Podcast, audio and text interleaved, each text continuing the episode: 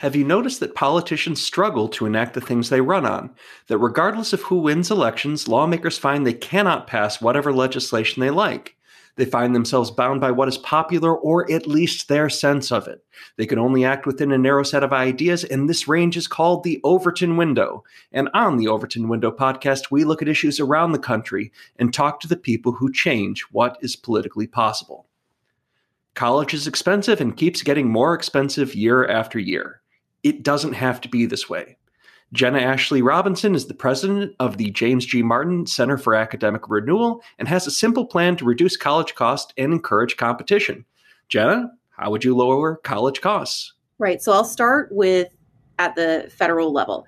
And I'll preface this by saying that this would definitely be pushing the Overton window because this is something that our Democratic Congress is not talking about right now. But I think the way to lower college costs is to make sure that colleges have skin in the game.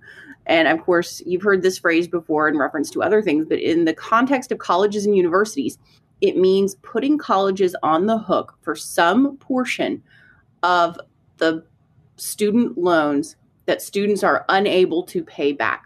So, all that defaulted student loan money that never gets paid back to the federal government, tell colleges that they have to pay for just a small part of it because it will add up very, very fast. And we know from our default data that there are some colleges that are especially bad actors in this area.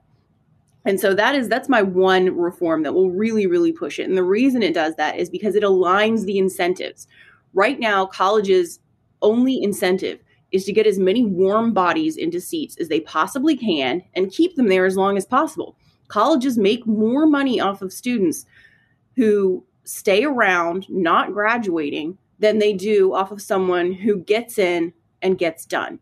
And so their incentives are all wrong right now. If colleges have to pay for even a small amount of that loan money that students end up defaulting on, it will encourage them to do a lot of things that we want them to do anyway and that they say they're doing anyway. Things like caring about student success, graduating students on time, making sure that students actually get good jobs and major in things that are useful, um, caring about students' grades, caring about who they admit. I mean, there's just a whole host of things that would be fixed with this one single reform.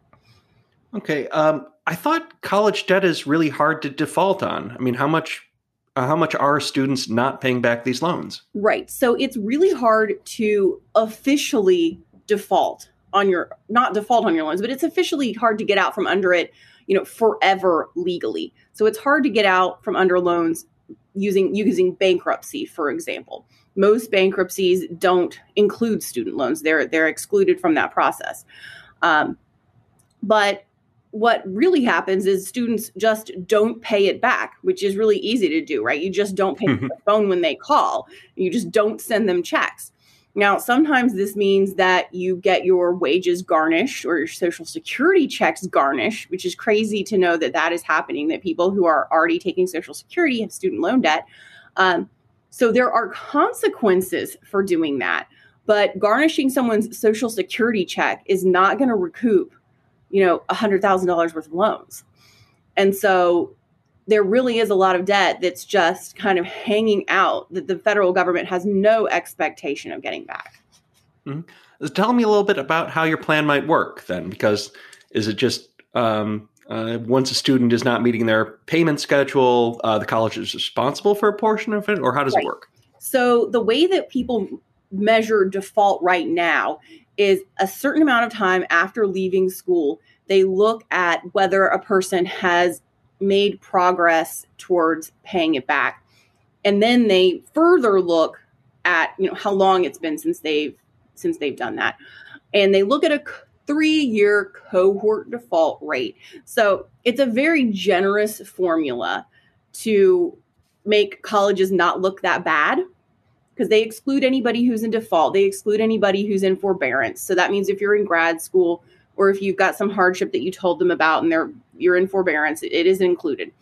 So the official cohort default rate right now, what they do with it is if your default rate gets too high for too many years in a row, you as an institution can no longer get federal student loans. That's how they use it right now. But they've set the cutoff so high that almost no schools ever actually get cut off from that student loan funding unless they're already going defunct for other reasons. Um, and so, what this would do is once that student is in official default, not in forbearance, not in deferment, then the school would be on the hook for, say, 10% of that student loan amount. And I think there, there can be discussions about whether or not the school has to pay it all up front or, you know, pay it over a 10 year or 20 year plan like this, like the student would do. Obviously, you know, that's something that would probably get, you know, compromised in the, in the legislation like everything else. Um, and, and I don't have strong feelings about how that would actually be implemented. But I think just getting those incentives in the right place is is the most important part. Mm-hmm. Okay, so just a little, you're saying just a little bit of skin in the game can really matter and keep uh, tuition low in the future. It can't really be that simple, can it? Well, it's not that simple because that is a huge uh, politically difficult thing to do. Um, universities are enormous constituencies. Universities are especially important constituencies for Democrats. And most legislators uh, don't necessarily understand incentives and why they're so important. And so, getting this across uh, the finish line through Congress and signed by a president is obviously a, a, a, huge hurdle. This is a reform that has been talked about for many years. It was um, not on the table, but at least being discussed um, when Donald Trump was president, when he had a much more friendly Congress to such an idea than exists right now. And it went nowhere. And so, although the idea is simple and I do think it would bear fruit, the hardest part would be getting a Congress that's willing to do this because universities would uh, scream bloody murder. They're always going to Congress and going to the states with their hands out for more money. Uh, they have no interest in in a reform like this happening. Uh, do you know how much uh, the student uh, students defaulting on their federal loans cost the typical taxpayer or cost the federal government? You know, I don't have those data in front of me, mm-hmm. um, but I do know that student loan debt is now larger than total credit card debt in the U.S. And so it is a it's a large portion. Obviously, Congress, like every other debt, is just kicking the can. And so, what it means to taxpayers today, I have no idea. But future taxpayers, you know, as more and more students default, go to colleges that you know don't have any kind of real prospects for future uh, jobs, this it's going to be a bigger problem. Aren't schools already competing with each other over cost and quality? Honestly, schools don't compete on costs very much. And that's because many times costs are kind of obfuscated. Um, I don't know if you've seen a recent letter that a student gets when he or she is accepted to a school, but the way that a school presents the student aid package, the bottom line number is always zero. And that's because, you know, they do some fancy math where they say, well, here's how much money we're giving you in scholarship. Here's how much money you're going to borrow from the federal government and then if necessary and here's how much you can borrow in private loans and then at the you know at the end of the day today you own nothing. And they don't talk about what you're going to owe in four years, five years, six years after you graduate.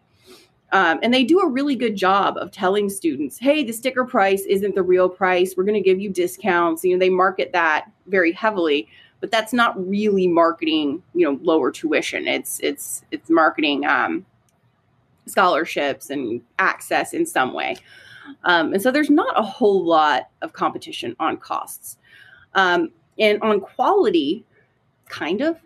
Um, we all know that there's US News Report, US News and World Report, which has its annual rankings of colleges, but a lot of what goes into that is reputation. It's mm-hmm. not actual quality. And so if you are Harvard or Princeton or Yale or one of the other Ivies or one of the UC system schools, you know, it's all based on what you've done in the past and what other higher education leaders think of you as an institution. It's not actually about a student's ROI. Mm-hmm. Okay, so let's kind of get in on some of the mechanics of these university decisions because they keep uh, tuition keeps rising year after year. Why is that? So part of it is that there's an academic arms race and a an administrative arms race. So this happens at you know you go to a university board of governors committee meeting and they're talking about how they can't keep faculty. And you know, this is strange because we all know that there's a there's a there are a glut of people with PhDs, right? There are lots of new graduates coming out. So it shouldn't be hard to keep faculty in this kind of market where nobody who has a new PhD can get a job. Um, but what happens is that every university compares itself to every other university, and nobody ever wants to be below average. And so UNC Chapel Hill says, well, we're losing faculty, you know, to our carefully chosen peer institutions. And then they compare the average faculty pay at UNC Chapel Hill to that of UNC, U, University of Virginia or University of Michigan. And they say, look, we're falling behind. And so then they raise faculty pay. And then the next year, that same conversation happens at UVA or the University of Michigan. And so year after year, the pay goes up. And it's actually more of a problem with administrators than with faculty.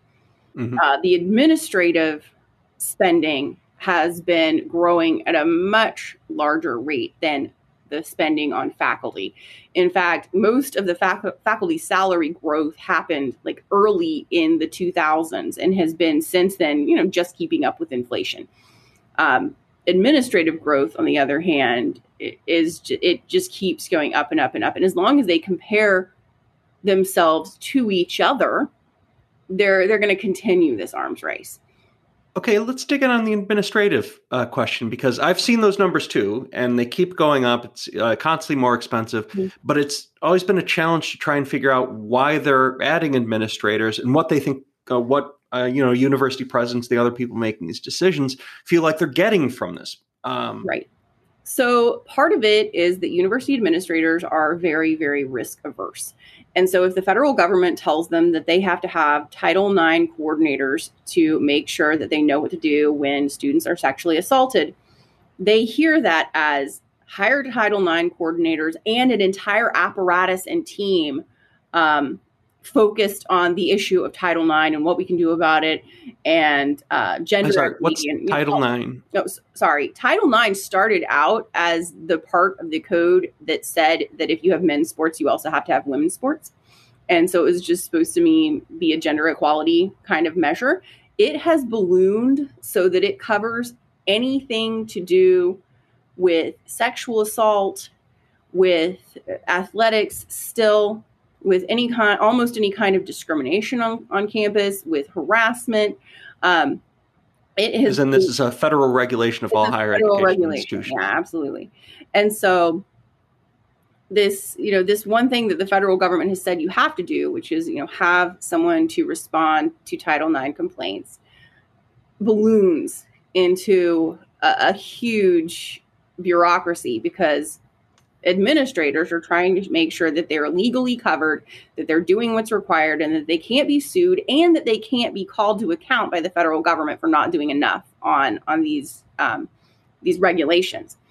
And so that's just one example of a federal regulation that makes it um, it makes it so that universities have to hire.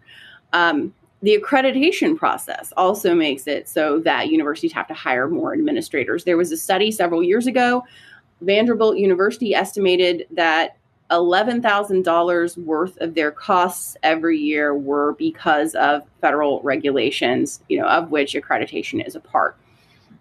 It was followed up a few years later by a larger study with more schools in it, and the average was about $7,000 per student goes to the administration required by regulation. And so that's that's one part of it, but obviously $7,000 is not um, you know, it's not even a third of what most tuition is across the United States. And so another part is that.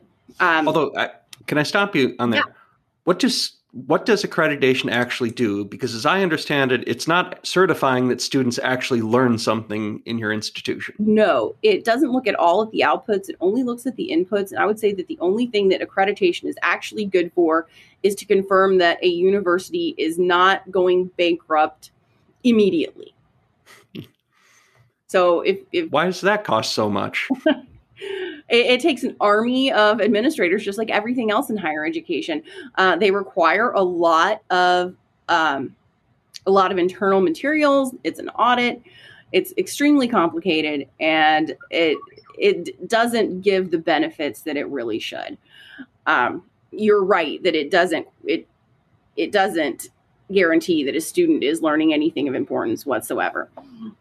Uh, but as I was saying, that's that's only part of the cost. The other part is, of course, that as I already said, university incentives are completely misaligned. Um, universities are motivated by um, their reputation, by um, the idea of excellence, and like I said, they're in this arms race. And so, you know, how much money is the right amount of money to spend to pursue excellence. It's totally open ended.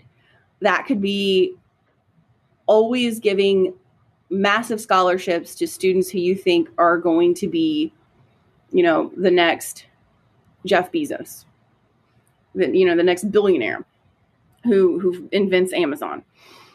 It could be providing, uh, you know, wonderful sports uh, facilities. It can be the most beautiful dorms. It can be um, medical centers that are doing cutting edge research and cutting edge activities.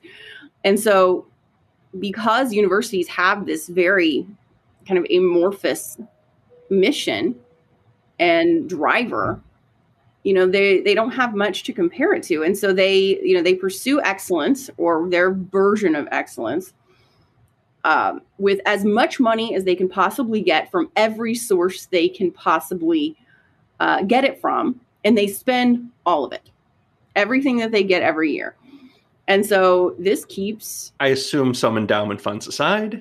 Right. Uh, yeah. The well, the endowment it's like this in- untouchable thing that isn't actually cash on hand in any meaningful way. If you're a responsible fiduciary, you're only drawing down a tiny bit of your endowment every year.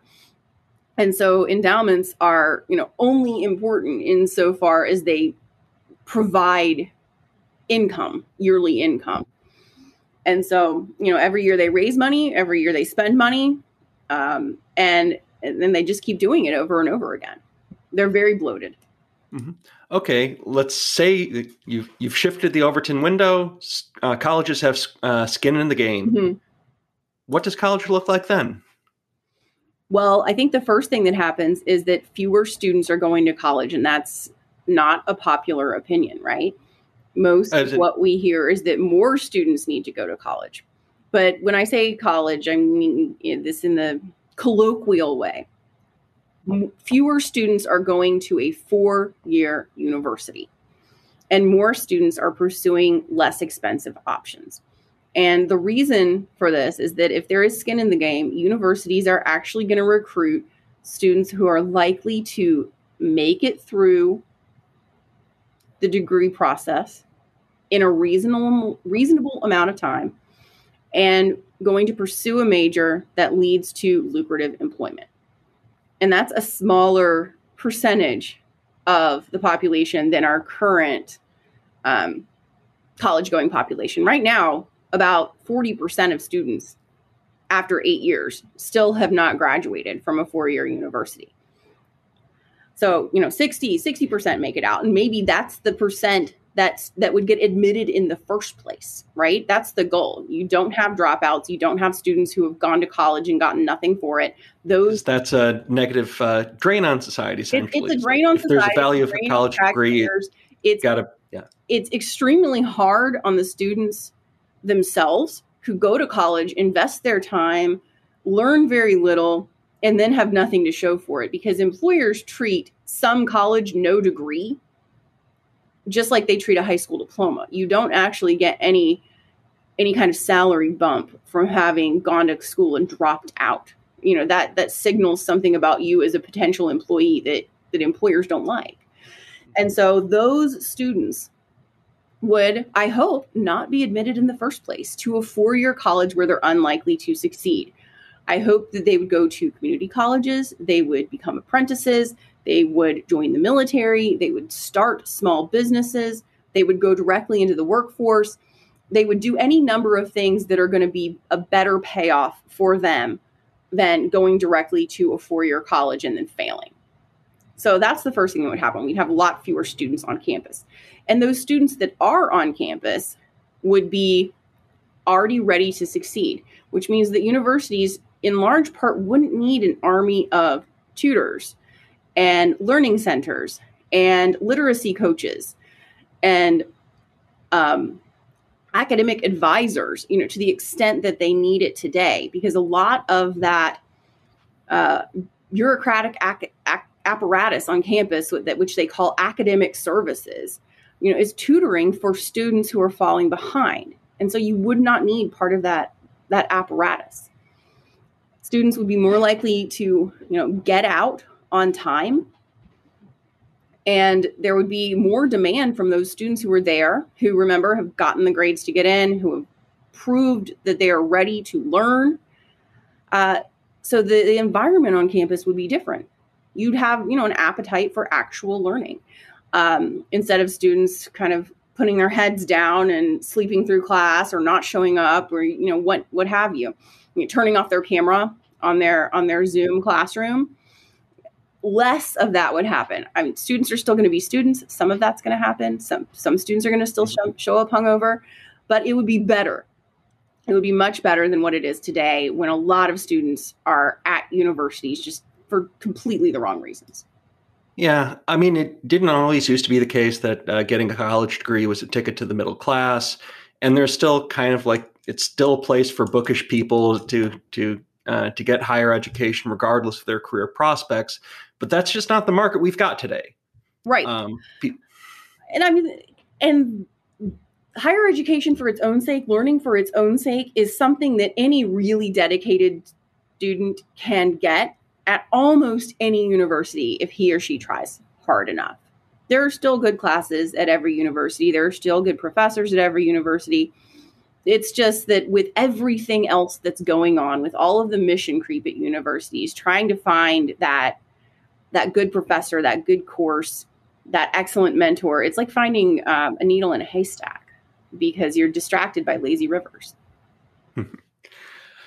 Okay, you've got a, a, compelling vision for higher education of a possible world. And in this world, um, college doesn't keep going up faster than inflation year after year. We're not pulling or we're not trying to hide the, co- uh, the cost. We're not uh, developing huge amounts of debt. And you could do this with just a little bit of skin in the game for these universities. Uh, and you're saying this is not politically possible right now. Right. okay. So, what are you doing to make it politically possible? Right. So, actually, most of the work that I do is focused on the state level. And so I'm focused on things that are, are politically possible right now. And I think one of the best things to do, and it's not sexy at all, so I hope you don't mind, is fixing the funding model. Mm-hmm. But I know you like funding models, so it's, it's okay, right? Uh, right now, as I said, a lot of universities, their incentive is just to get warm bodies in the seats. And that's because they get their funding based on, you know, are you educating, educating in, you know, scare quotes, a lot of students? Are you enrolling a lot of students? Are you doing something that looks good? Are you building buildings and are you cutting ribbons? Um, and then the legislature gives them, you know, a bucket of money here in North Carolina, for the longest time, it was just a very straightforward enrollment funding model. The more warm bodies you get, the more money you get. It's on a per student basis. And then it's multiplied by like five for, or, you know, or some, uh, some multiplier, you know, for um, the number of administrators they need. And it's based on student credit hours. And actually, I, I've heard from you that that's better than what you've got in Michigan, which would be just pulling money out of a hat. Um, it's based on what uh, uh, colleges get what they got last year plus or minus a couple of percent. What they got last year or is, is what they got the year before, and it all goes back to politics. That's just it. It's politics adjusted by a couple of percentage each year. It's inefficient. It's ineffective. But uh, and so uh, going to a per pupil uh, model would be a positive, but right. it's tough. Yeah, absolutely. So you know, first, I think you know, number one, base your funding on something real instead of just last mm-hmm. year. Um, we're already there in North Carolina. We do have enrollment funding, but we're moving kind of to the next the next reform. You know, how can you make enrollment funding better? And so we're moving from what used to be is they would guess how many students they'd get in one year, and now they have to look at how many students actually passed classes in the prior year. So, you know, real figures instead of guesses. They used to be held harmless if they guessed badly. um, no money would be clawed back. Uh, they used to be held harmless if the university shrank. As in, you could lie to appropriate, you could lie to taxpayers to get more taxpayer funding, Absolutely. and and that's just fine, even right. if no, you get they would just out. Say, oh, we we overestimated, right? And so they can't do that anymore. Uh, it used to be if the university shrank, they still got at least as much money as they did the year before because you know we don't want to we don't want to hurt our institutions. Um, that's not the case anymore now. If your school shrinks, you get less per pupil funding. Um, but they've also started looking at are there ways to peg funding to performance? And again, it's to try to get those incentives aligned in the right way. And so they look at things like how many students are you graduating? Um, there are a lot of performance measures that are possible to use, and it's all based on you know what are the university's priorities.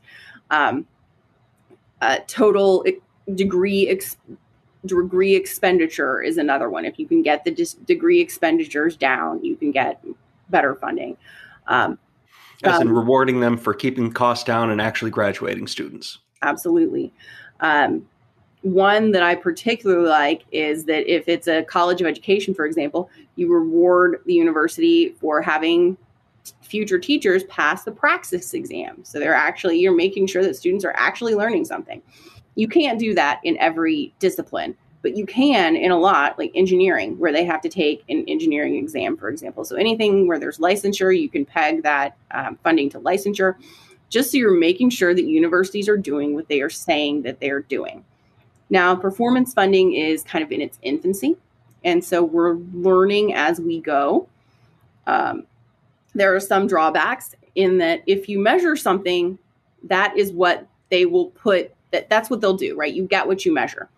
And so if you measure the wrong things, you'll get the wrong things. And so it can be, you know, it can be dangerous if you don't think it out really well. As in uh, trying to make a funding formula and be like, well, obviously we've got to uh, compensate you for administrators. So if you have more administrators, you get more. I should hope that none of them do that, but I wouldn't put it past uh, some states. Um, but let me take graduation rates as an example. If you measure just graduation rates, that gives universities a really big incentive to dumb down their courses and make it easier to pass. And so you have to make sure that if you're looking at graduation rates, it's not the only thing that you're looking at. You're actually trying to put in measures to prevent them from from somehow just dumbing down the entire curriculum. And so it, performance measures I think have a lot of promise, but it has to be done carefully. Mm-hmm. So what's uh, what exactly are you doing though? You've got policies that you're recommending, mm-hmm. but how what are you doing to actually get these policies implemented? Right. So I think a lot of it is just making you know, step one, making legislators aware that there is a problem and letting them know best practices in other states. My experience with legislators told me that the very first thing that they ask if you tell them about a reform that you think is a good idea is what other states have done it and how did it work out. And so looking at you know what everyone is has done and what works is i think a great model for creating change. You know we've got this wonderful federalist system here where different states try different things and we can find out what works and what doesn't work. And so i think that's part of it. But telling legislators just over and over and over again, I think is also a huge part of it. Um, one of the other issues we've worked on is free speech, and it took 10 years of really sticking every free speech violation under the nose of the North Carolina legislature before they realized that they needed to address the issue. And so I think that, you know, legislature uh, Sorry, what did what do you mean by that? So our universities um, despite the fact that the First Amendment does apply to um, public universities, our public universities here in North Carolina continued to violate student speech. They would, you know, kick them off campus for handing out constitutions, uh, deny uh, the permission for student clubs to engage in certain activities, uh, not allow student clubs to use certain spaces. Uh, not protect speakers when they were on campus. And so, you know, there's just a, a series of things like this. You know, tell students this, and this one's my favorite, that the only place where you have free speech is in a very small uh, square of grass, like near the bus stop by the highway. That was one that happened. It was at UNCG. That was their free speech zone. Um, Greensboro? So, Greensboro, yes. Okay. um, and so, you know, we collected these, and every time one of these, a university violated a student's free speech, we reminded the legislature, hey, this is happening. This is still happening on your watch, by the way. Um, and, you know, finally, after 10 years of cataloging the incidences, putting it all together, reminding them, they finally realized, yes, we have to address this. And I think it's the same thing with costs uh, legislators are, you know, they're generalists. And so on any issue, you have to remind them over and over of the importance of the issue. And so here in North Carolina, we're doing that uh, not only at the legislative level, but also at the Board of Governors level, which oversees the whole UNC system, and the Board of Trustees level for each individual UNC institution. And so really by working with all of those people we're able to you know move move the ball forward.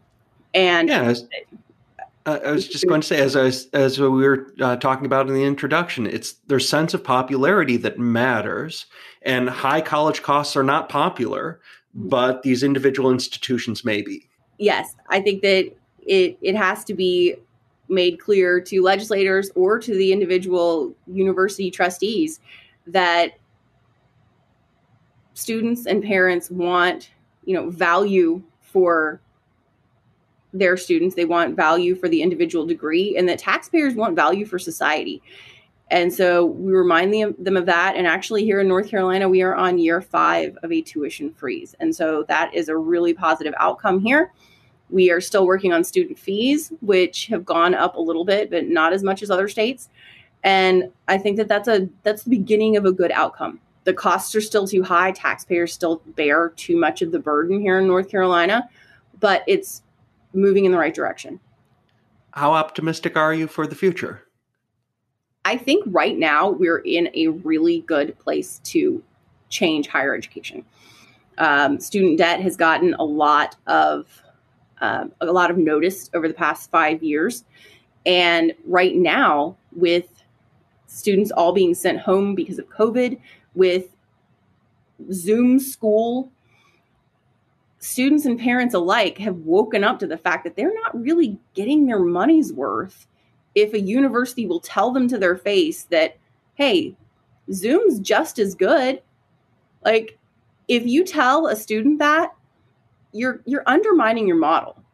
And so I think that that experience with COVID kind of laid bare a lot of the university's exaggerations about the value that they're providing. Jenna, thank you for helping us understand what's within the Overton window. Thanks, James. Thank you for listening to this episode of The Overton Window, a podcast from the Mackinac Center. Please subscribe and rate. For more, check us out at www.mackinac.org. That's Mackinac with a C, like the island.